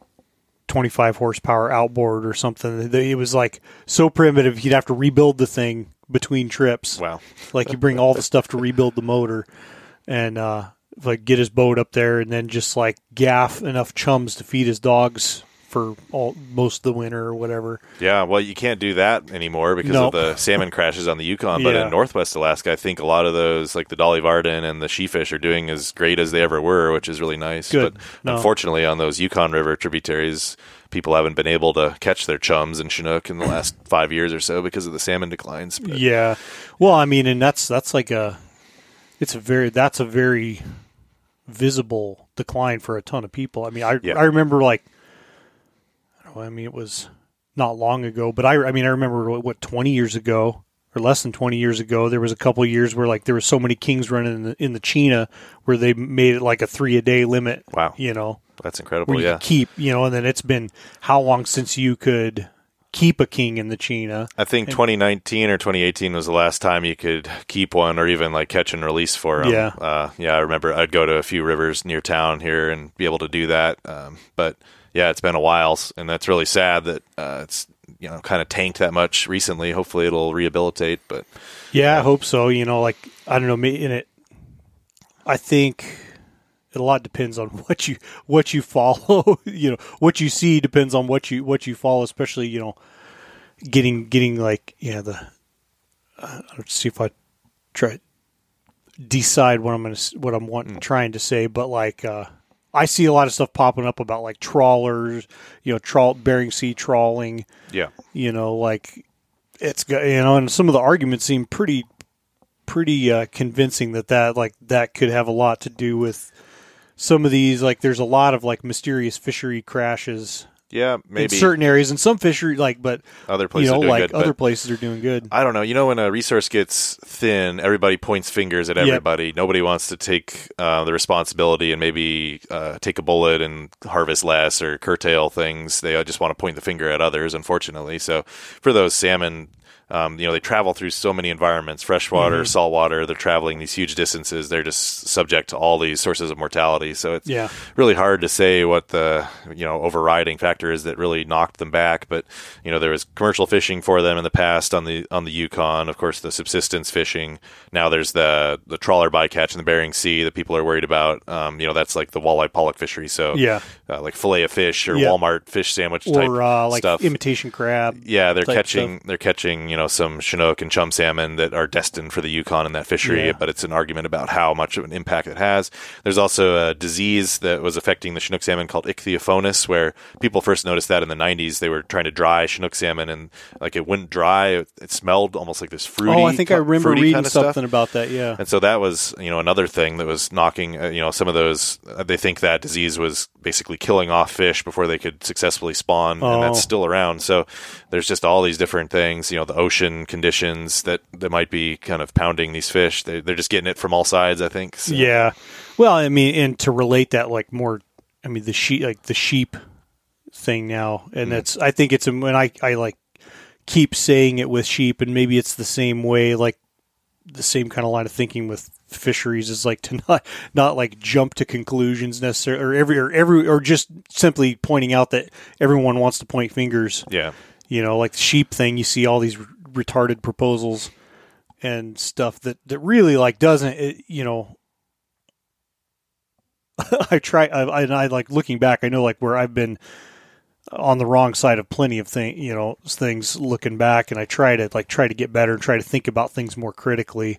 But, you know, like you see proposals, like a proposal for anything or like a, and just someone like stating an idea. It's like, all right, well, what, what is this really addressing like specifically? And would it would it really help? realistically make a difference? Yeah, You know, like the the current thing is the a you know like there's a proposal to eliminate being to sh- being able to like shoot sheep based on age. oh, so well, like okay. if you shot a full uh, a ram that was not full curl but he was 12 years old, it would be a, a sub legal. yeah, that's weird. And- It's and- hard enough to find a legal one, you know, with the Yeah. methods that you do have. So I don't know about Well, the ba- and the basis is that like the basis or stated like reason for the argument is because like sheep are like in a there's some areas where they have like have been declining Mm-hmm. um but the overall situation is like weather I wouldn't call it a decline but weather caused like population disrupt what- Right. the word because it's not like it's just in a lot of areas been a slow steady decline some areas it has but Yeah, yeah. Um, from what I understand, it's sort of like uh, those well, was, rain on it was snow two, events. It was two two winters in a Yeah. row that like knocked the shit out of them. Yeah, Um, and the hunting is so regulated. You're only harvesting those mature rams. I don't think that would have. I'm no wildlife biologist, but I don't think that would have much of an effect on them because No. those those you know big rams have already had a chance to breed and everything Yeah. and contribute to the population. and so- there's like and there's some interesting stuff. Like I mean, I, I did a podcast a few weeks ago with Wayne Heimer, who I like kind of talking about his book and his research. Who uh, and that's just yeah a couple episodes ago, but they uh, um there is like and Wayne kind of saw the same thing, but like that famous uh, North American, I mean, one of the like founding guys for the North American Model Wildlife Conservation, that Valerius Geist, had a thing with wild sheep where he had like a theory or, or you know evidence to show that like the absence of mature rams like results in a little bit more chaotic rut, and so younger okay. rams tend to have higher mortality earlier, which. You could look at it different ways, you know. If whatever rams are doing the breeding are like not long for this world because Right. it's just harder on them. But yeah, um, and I think that in like Wayne, you know, they seem to think show have evidence through their study that that was the case. And once they, but once the thing was there was like their study area. Well, they had a few study areas that like Denali Park, um, like Dry Creek, Central Alaska Range, and then over in the Tok Management area, and they were seeing like these healthy, like healthy lambing and and like kind of population dynamics in Tok where it had already gone to like a full curl or it was under like a trophy management status. and it was all three quarter curl or like you know five year old, four or five year old type rams um, in Central Alaska Range, and there were like not to say there weren't any, but there were like very very few eight year old rams around, and so they had all these weird things happening. And once they went to seven eighths, and then shortly after full curl, all of a sudden, boom! Like the whole pop, Wow. you know, they were they went from basically not having any mature rams to like much more abundant mature rams and healthy harvests. So yeah, like I mean, Interesting. oh, the whole takeaway from is that you know you harvest old ram, you know you harvest these like you said mature rams that you're not you're not restricting the rebound of the population. You know, and part of Wayne's point was like there's always more. Like there's always some, and, and they've shown it through uh, age studies after harvest is like, yeah, a lot like a lot of the rams that get killed are eight years old, but also a lot of them are like almost as many of them are nine years old and then there's a section you know a little bit less are 10 years old. So you get like all those nine and 10 year old rams were mature for a year or two before they got harvested and Sure. were able to like fill that role within the sheep population. Um i like yeah i'm just like going completely sideways here. No, but um but so the the basis there's the argument for this like not being able to age sheep on the or shoot sheep based on age is they're saying oh because there's a lot fewer rams people can't find a or you know they can't find a full curl ram so they're just going to shoot a ram try to age a ram and shoot it which some people like i mean some people do but the the implication is that there's all these more seven six year old rams getting killed hmm. because people are doing that and i don't think that's the case like yeah, I don't. I don't know. even their har- you know like looking at um the local sheep research biologist did a presentation covering like harvest data and on all that stuff and like the age structure is very consistent it's there's a lot lower harvest but there's also like half the number of sheep hunters there were three years ago Yeah. Yeah, Um, sure. I think yeah. From what I understand, like the lamb recruitment is the big issue the last couple of years. Yeah, of it- bad winters. Yeah, I mean it knocked it not killed a lot of adult sheep, I think, but also lambs. And this this last like event lined up with um is compounded by we had two poor like 2012 2013 2013 2014 one of the like a couple of those two it, it like lines up. It's almost exactly like 10 years after a poor lamb two poor lamb recruitment years. So you're having just like a much low, less showing of, of this like age class. Yeah. But like there's there's still rep- like representatives of that age class there. Anyway, that's like you can That's get interesting. Yeah, really. I haven't done too much research into that, so yeah, interesting to hear. I don't want to do any research into it. I just want to hunt them. But unfortunately, like you kind of have to pick your things that you're gonna put your time into paying attention to. You Sure. know what I mean? Yeah. Um, and because like one like nobody can do it all and, and know it all. it. Yeah, It's uh, absolutely. So i just do I do my best to try to be informed about it. That's but, good. um, You're doing more than a lot of people, I think. So. but uh, this, yeah, the the like that proposal, it's just like a band aid to try to.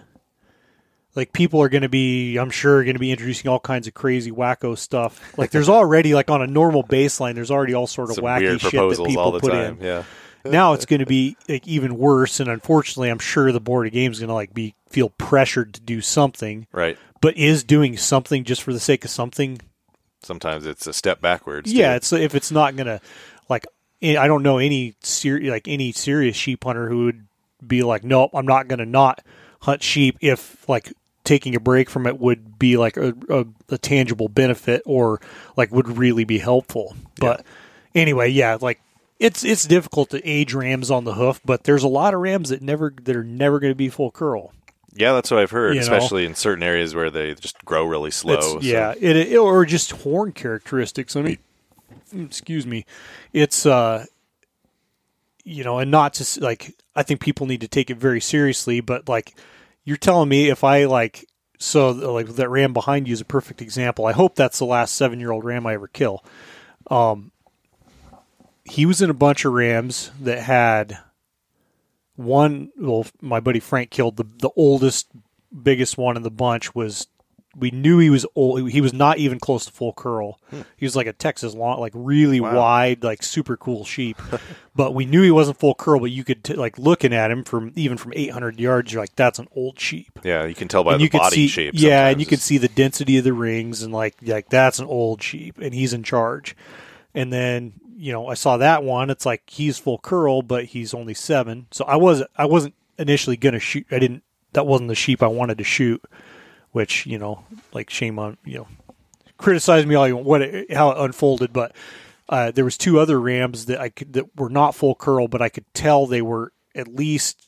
Uh, I was like confident that they were at least eight or nine, but I hadn't gotten a really good look at them to be 100% sure yet because looking at those two sheep they were both older than this sheep like body wise you know characteristic you know a lot of the factors you can look at and this is kind of a dinky little i mean not a bad one to get out of the gene Yeah, pool but he just had some good genetics to get that. yeah he just his his like tight curl genetics where Yeah. the other ones are not tight curl or genetics looping out.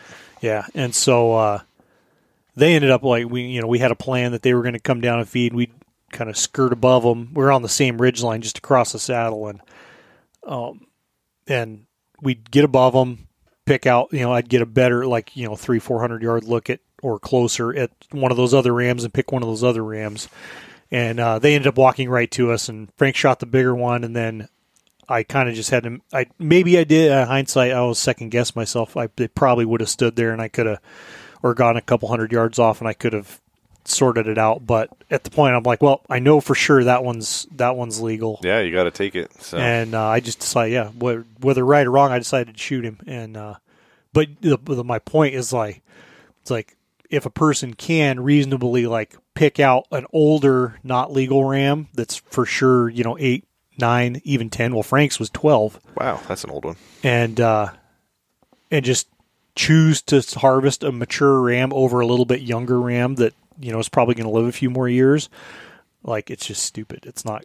Yeah, if and if yeah, you know I could get behind it maybe or behind some kind of version if there was like a huge uptick in sublegal random harvest, but like there I I just don't think there is. I think overall probably there's fewer sublegal rams than a lot of previous years just because overall the ram harvest uh, harvest is way down and the percent anyway yeah. That's all, like. Yeah. diverged from sheep and or from fish i can't well, that's help fine. stay off That- of sheep That's really interesting to me too. Uh, But yeah, I think the point is there's a lot of this finger pointing that goes on, and and maybe proposals that are. Uh, I don't know, geared at punishing certain groups. That really Yep. it's not productive, you know. Where whereas people sometimes need to self reflect a little bit about their own impacts on whether they be like for fishing, uh, commercial fishing, or um, you know, uh, sport fishermen definitely have impacts too. So instead of pointing fingers all the time, it's like I wish people would just be like, okay, the resource is in trouble. Let's just everybody do what you you can instead of blaming everybody else. Everybody do what you can to try to limit your impact. But Oh, yeah, unfortunately, humans don't operate that way most of the time. They like to find scapegoats or whoever's the most visible target Yeah. to blame. So, Yeah, well, and probably, I mean, probably in some ways, like like sheep hunters, there imagine there's some like factions of fishermen who have like always been whining about stuff. Oh, totally. Yeah, yeah, yeah. Um, Yeah.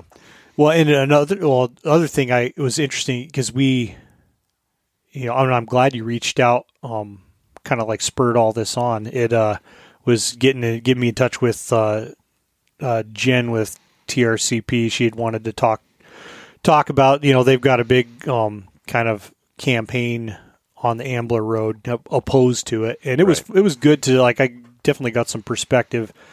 I uh talking to her, I mean for like over an hour, um, Cool. Wow, that's great. and uh, kind of like what TRCP is, and it's I think I tend to be like kind of suspicious of, of a lot of a lot of uh, you know big organizations, especially, and I try not to be just inherently suspicious of anti-development because there's a lot of like development stuff, like people pushing development that are shitheads too. Sure. you know. Um, but there's got to be a balance. Oh, yeah. Alaska does need certain, you know, things to be developed. Yeah. to, to stay a state to have money and that sort of thing. Oh, for So, sure. And I think I think the the biggest thing for me is that, and I I mean I try to like be improving myself in this is that uh, I say it's the biggest thing, and I don't even know what I was going to say.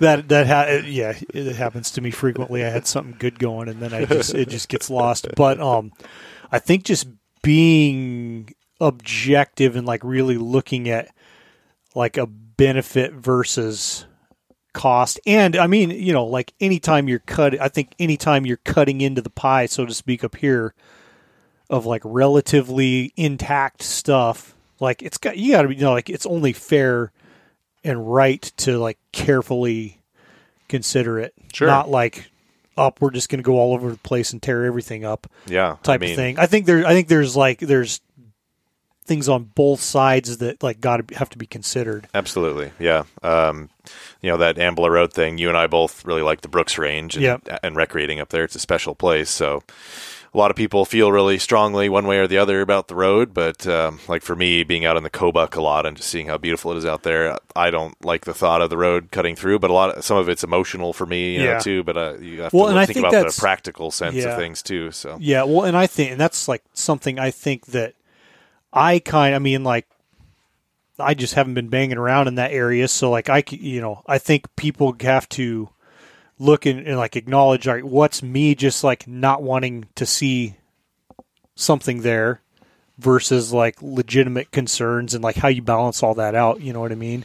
yeah, Um, it's uh what irritate like what what I'm really really like kind of like gets my radar up or whatever is so and it was interesting talking to Jen. I still have questions like on some of the stuff that gets campaigned in the lower 48 is like all the arguments and and a lot of times I think the specificity of of these like concerns or arguments for or against whatever get lost because all the general pu- like the general public just gets manipulated one way or another a lot of times Sure. or or it's not it's not effective to like say all right these are my like actual concerns versus like up it's gonna or, you know ANWR was kind of the same way it's like up it's gonna re- it's gonna kill all the caribou it's gonna do this or that like people like respond to like real powerful things and so Yeah. that uh which you know talking to Jen I was like the the caribou my and I was talking to you about it a little bit too um Mm-hmm. the data on the Red Dog Mine Road right. impeding or changing like the behavior of those caribou.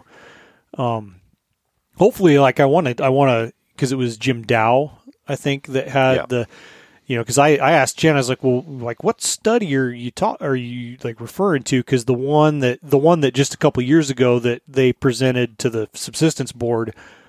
It was like a ten year study, but only like thirty animals came within seven miles of the road, and it was like four of those animals that acted weird. So I was like, yeah, that's a pretty small sample size, Yeah, but it- they have um, some new unpublished data that yeah, sort and of that's supports what, and that. that, so- yeah, that's what I was with- getting at. with Is a like I, sample size. that's something I would, I'd really like to see because Yeah. if it, if that's what I mean, if that's what a, a good data, a good data set shows, then that's a lot easier to get behind than, you know, because I think I think people, I'm just skeptical of like manipulation of stuff I know. like like the subsistence board thing like they'd use that and Yeah. I, I didn't hear any any reference to more de- so i was left with all right they're arguing that four animals like to the subsistence board but you know that's only like the little bit i can see so i'm i'm and jen was gonna like get me in touch with jim i think to Okay. Yeah, there's hear more about that because that was just that was like one of my big questions Yeah, there's some updated data on that now, um, and you know the the media and sort of the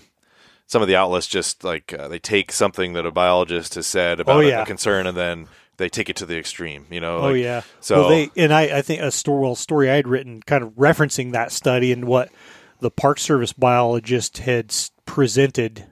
And I talked to I, I talked to the bio. It was Kyle Joly. I talked to him, and he was like very objective and like measured in, in everything, and because it was like an ADN um, article where they kind of took liberty, like tweaking what he'd said to me to like imply something that he didn't imply. yeah, Um, it was, uh, but yeah. So me, media definitely, and I try not. I try to. Everyone's like everyone's got their things they're passionate about and that they're maybe like arguing for. I try to at least stuff like that. Like I'm not even like I, in my baseline isn't like super pro like pro Ambler Road or anti. I, I lean more against it, especially Mm-hmm. now. Like I think there's some like more subtle but reasonable concerns to me. Yeah, I Um, think, like you said, that cost benefit thing. Like, what do we, what would we really get? Yeah. Um, do we know what we're getting? What the impacts are going to Yeah. be? But yeah, from like a fish standpoint, you Then know, that's one of the things like I wanted to hear from you is like what are like some of the like the legit because well back and you know I think you had sent me a study back when they you know when like the the last time the ANWR stuff was all hot and you know people are writing all kinds of articles about it Right. destroying the caribou herd and um and I'm like well like 40 miles away there's a totally intact caribou herd yeah, you know that's anyway um but that that study was like you know pretty clearly pointed to the like the 3D seismic surveying being the most impactful like potentially most dangerous like part of that right. The thumpers and the noise and that sort of thing. Yeah, was- any erosion, you know, like- so, yeah. Yeah But for the yeah the Ambler Road, I think one of the big concerns I have is there's going to be all these culverts and you know stream crossings over all these amazing wild and scenic rivers. And the thing I noticed with some of the like the road to Tanana, for example, they put in all these culverts and that sort of thing. They were well engineered initially, but um, a couple years later, like driving across these, all the culverts are jacked up. You know, Oh, perched up. The you know the fish passage is just non-existent in some of those streams now. So there's going to be you know hundreds of culverts that would get put in on the Ambler Road. So I worry about fish being able to get where they need to go, and then also. Um, like the Red Dog is kind of a nice example of what could happen. So the Red Dog's like a 60 some mile road. This Ambler Road would be a 200 some mile road. They they have found there's a couple of published studies that have shown like these heavy metals that uh, get escaped from the it's called like fugitive dust from like comes the ore from trucks? ore trucks. They that gets dispersed out into the tundra you know up to a couple kilometers away. So i'd be worried about that getting into to streams and getting into the food web and into fish. Um, so you know we're, we'll see what's in those baseline studies that we're doing now Yeah. and what's there but that's some of my big concerns. And of course like if there was a fuel truck that god forbid fell off you know came off a bridge or something over the Kobuk river because it's going to cross the Kobuk and a number of its tributaries Yeah. that'd be horrible too. Those are my primary concerns. And then as like a hunter and angler that really likes going out in the wilderness and that sort of thing, I was just thinking of like I did a seven day float on the Kobuk where I didn't see another human. You know, all you hear is maybe a plane here and there. But Yeah. thinking about the Haul Road, like hunting along there, you can hear the the trucks, see dust plumes sometimes Yep. like ten miles away.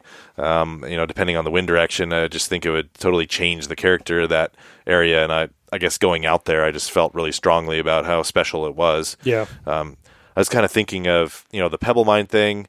There was the the moment where like Donald Trump Jr. he had been to some of those streams at Bristol Yeah. Bay and fished and stuff and talked to his dad and actually kind of turned him around a little bit on it. So I think if some of the, some people just went out there and saw the specialness of the place and what might be lost, that's what I think about a lot is that it could potentially change some minds. But you know, if you've never been out to those places, it's just hard to sort of go to bat or care much sometimes. So. Oh yeah, for sure. And you know, yeah, it's it's but that that's like an interesting detail that I like the you know how like seeing how culverts have like degraded cuz like that's kind of one of their talking points, but the average person is like like we got a million culverts, like what's what's the deal but that if yeah, if they the you know the the road maintenance would be like a big because it's going to be a huge. I mean, the Dalton Highway is like constant maintenance Right. project, and uh, we'd be relying on the the mining company that's that's maintaining the road to maintain all those culverts and everything. I'm Yeah. sure,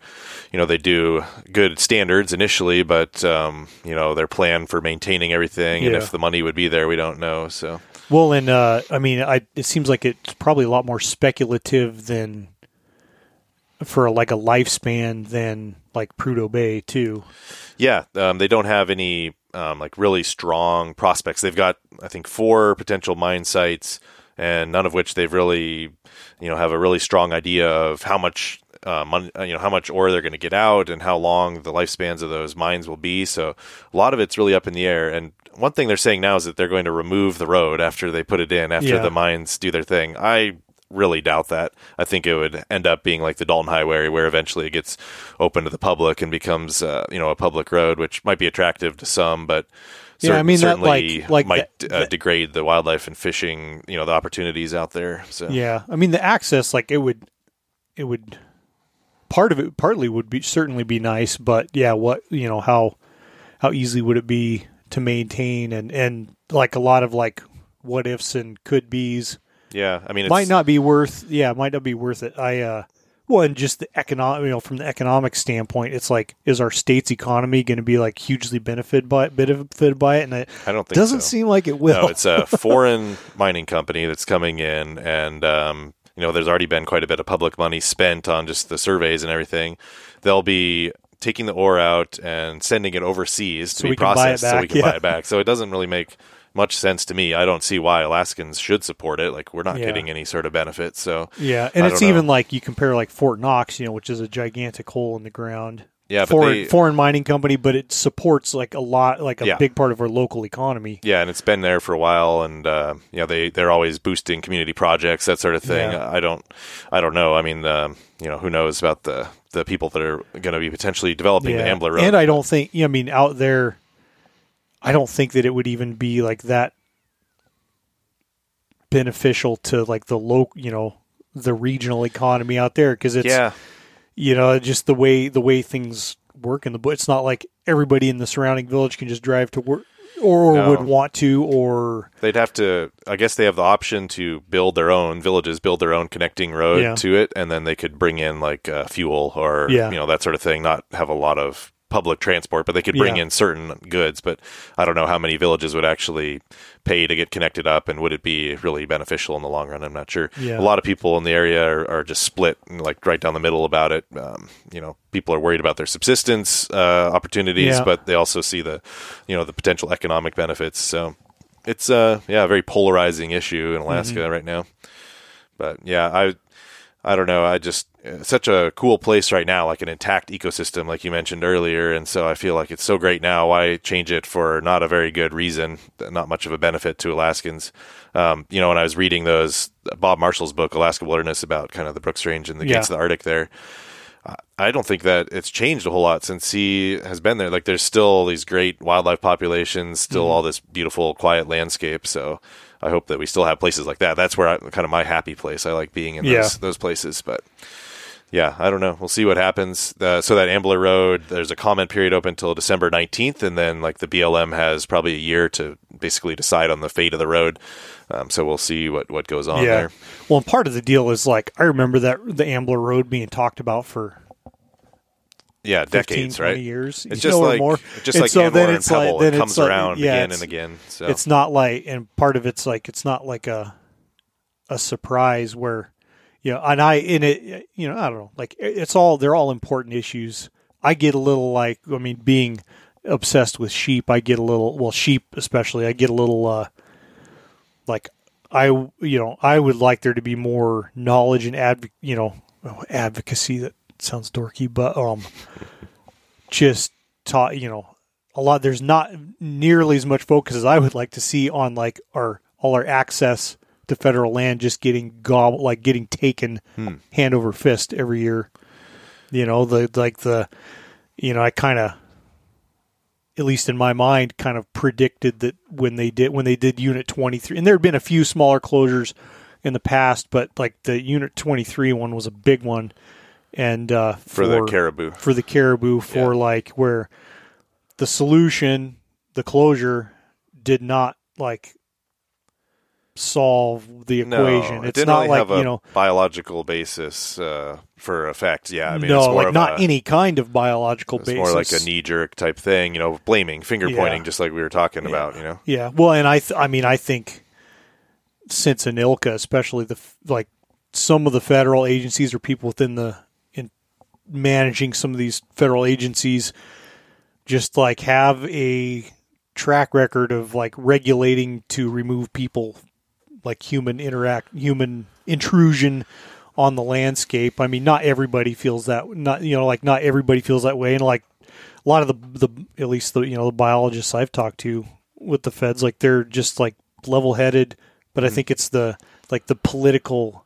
Yeah, certain people are like Arm. that, and you know, with the federal government, sometimes we get a lot of turnover and people Yeah. that are coming from outside of Alaska that really don't get the culture and the dynamics in the state, and so No. those people can uh, sometimes cause some damage. No, well, sure, and I so. think that I think that like I don't know, Alaska, as far as like federal land managers, Alaska is like a great landing place for like ideologues, like preservation. And it's always like the preservation conservation battle. Yeah, to some degree, but Alaskans are so pragmatic. Like even the hippies hunt here. You know, people just Yeah. um, realize that multiple use and uh, letting people kind of let live and do what they need to do is way of life. Like coming from Montana, it was way more preservationist in certain parks or, Yeah. or places like that where Yeah. it was like really militant. Like you'd have to have, uh, you know, even if the Park Service, for example, was going to install something that would benefit them, like a radio repeater that would help with safety, Yeah. they would have to like themselves go through all this permitting process, and so it, it can be really, um, really preservationist down there. I think Alaska is a little more, uh, I don't know, laid back. To I think degree. it. Dep- I think it depend. I think it also depends, too. But there, I like. I would. I would argue that there. there there's definitely a like managed through regulation, like for like minimal. It just uh, like the like the sheep. You know, the Central Brooks Range sheep closure thing doesn't make any sense. Like none of the biology like supports it that I've yeah. seen. Um, and But, it's all but the, then again, like if the resource is on decline, like it, maybe it makes sense to just do what we can do. At least we're doing something, even though maybe it's really not helping that much. But maybe I mean every little bit could could help. So I don't know. I mean, some people, you know, some. Yeah, I guess it goes back to like deciding what you want to do. If it's you know, just to do something, but I, I, I mean, I genuinely believe that there's like the the the subsistence board closures are serving more like nefarious more purpose. well sometimes. more like different agendas. Yep. yeah, I think and I think right. it's I think it's an excuse. I think there are like well, like I'm sure in the National Park Service there are people who are genuinely like, oh, if we stop hunting sheep, you know, if we if we you know put a pause on hunting sheep, then they'll magically recover. But like I, I mean, none of the. I don't think there. I don't think there's any like teeth behind that. But you know, then you get you get like yeah, like one guy being responsible for closing down the Central Brooks Range. Yeah, but and then the he- char the Yukon Charley too. Yeah, I heard about that coming up too. But the Brooks Range one is, you know, subsistence and sport closure. so it's not yeah. like no, it's not. It's, it's, not, like, Unit Twenty Three where it's No. like um, just sport uh, hunters are being penalized. I think the idea behind the Brooks Range one and, and uh, the fellow that proposed that is genuine, but some of them can be seen as like um, trying to push people that aren't local out. Yeah. Of Oh yeah. Federal public lands. Like they're all they're all a little different. yeah. Um. Isn't there the know. Denali caribou? Yeah. the Well, Unit that 13 one was a big deal too. I didn't. well that one actually much, like but- the state asked for to just Okay. Because the state closed it and then they asked the the feds to close it for subsistence hunting too, just because of I see. you know like what seems to be more legitimate population concerns. Um, so each one's a little different. yeah, e- like. each one is each one is different. Um, but like you know, the, the Yukon Charley, there's not even an existing subsistence sheep hunt there, and Okay. the the whole area, like it was a dismal survey. Um, like no one I don't think was expecting it to be like a unaffected, but you know, it, accounting for like surveying your i mean your, your surveys are very fallible especially in areas where there's where sheep are down in the trees a lot Right, and yeah. uh and really scattered in like low density areas but there was only one like average 1.4 rams killed per year in the entire area Yeah, that's. I don't think hunting is having much of a no i mean so you're going to save that one ram you know where yeah it's just like there's not it doesn't make sense That and, one and just it's sounds already like a- it's already a low pre well in the yukon charley has a long history of like conflict with the park service like right, bullying and, people uh, yeah, around Yep. um Yeah, that and, one sounds uh, just like a for optics rather than uh, the biological reasons. yeah yeah and it's, and it's already one, a very could- tough yeah, it's already a very tough ax the yukon charley i mean tough access Right. very low pressure anyway um in the i mean i would argue for the brooks one well you close down the if it's about like hunting pressure or hunting like ta- harvest of the sheep well why not leave the, the bow hunting corridor open? There's like one ram every few years gets killed like more rams Sure. get killed by avalanches every year than probably get killed in 10 years. Yeah, um like it just do, like the the stuff doesn't add up and you try not to like take into you know i try not to like just take what it is into account and not like reputations of of like sentiments, you know, because there's there's like a there you know a lot of I don't know. Probably best not to get into that, but um, I just don't. And and I mean this that's yeah this like the Central Brooks is like generally pretty low. I just don't. I think the the the proposal was like very poorly written too. Like in not and not like there's no like scientific. It's just Yeah, it was just observations. all the uh, sort of but you know and very limited observations of a big area that you can't you can't but the person that put that together does live right there, you know. Yeah, so if I you mean- are going to listen to somebody, I guess that's a good person to listen to. But yeah, I I just don't think what what was you know I'm not like discounting what he was seeing, but he's also not seeing all all of it for sure. And I yeah I just I don't know too much about that, but I assume there was some biological impetus behind that too that supported what he was saying. At least that the, just there was a decline, and that anything we can do, we should do. I think was sort of the spirit of that proposal. Although he, that proposal was worded a little weird in some ways, kind of um, accusing recreational hunters of killing a lot of non-legal rams without much basis. But Yeah. I think that like I didn't like that part of the, the wording that could have been left out, but I think the spirit behind it is genuine, trying to you know help that population. So yeah and I mean we'll see if it helps. I don't know. yeah I don't think so. Well, it kind of and even well Brad Windling, the local research biologist, that kind of screw. Well, he, it's a project he he finally did get started this year, but he had to do it all on the the hunted side, all on state land. Um, he was already like in works with the Park Service to do this study on uh, exactly like do, do in hunted areas is the younger ram mortality higher because of of in theory like relatively fewer mature rams. And they did they call he collared like 25 rams in the park and in on on state land um across the road basically and next year i think he's going to collar a bunch of ewes and do that and i mean the the hypothesis is that is that the hunted area will see like higher young ram mortality but he's like he's like i'm going to be objective about it but i don't think that's going to be what it be how it works out Yeah, that'll be really interesting. because all the I mean all that. the the area yeah all the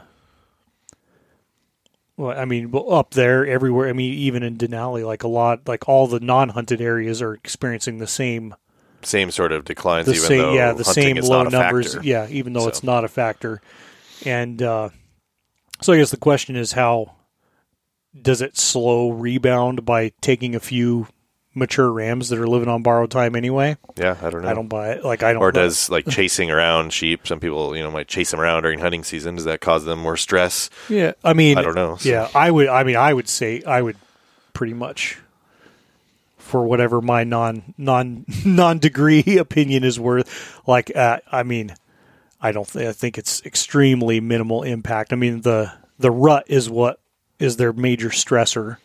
You know, as far as like what gets them moving around and not not eating as as well. Right. The rut and like just poor food. You know, like events that cover up their food Right. Yeah. but uh, I think it's all ridiculous. I think it's all. I'm a little bit of a conspiracy theorist, but Well, I think you've done a lot more research than me on it, so Yeah. I'll defer to, to no, but it's there. good. Like, and I like I point out, it's so I like sometimes it's like you get argumentative about stuff, but it's also good to get challenged Sure. Yeah. on on ideas and stuff like that. So Yeah, you know, like uh, in Sweden, if you do a graduate degree, you have somebody at your defense that's the antagonist that has Yeah. to challenge you on everything. 'cause it- Nice. it's good to be able to, yeah, volley ideas back and forth and have a respectful conversation on those sort of things. Yeah. So it's healthy.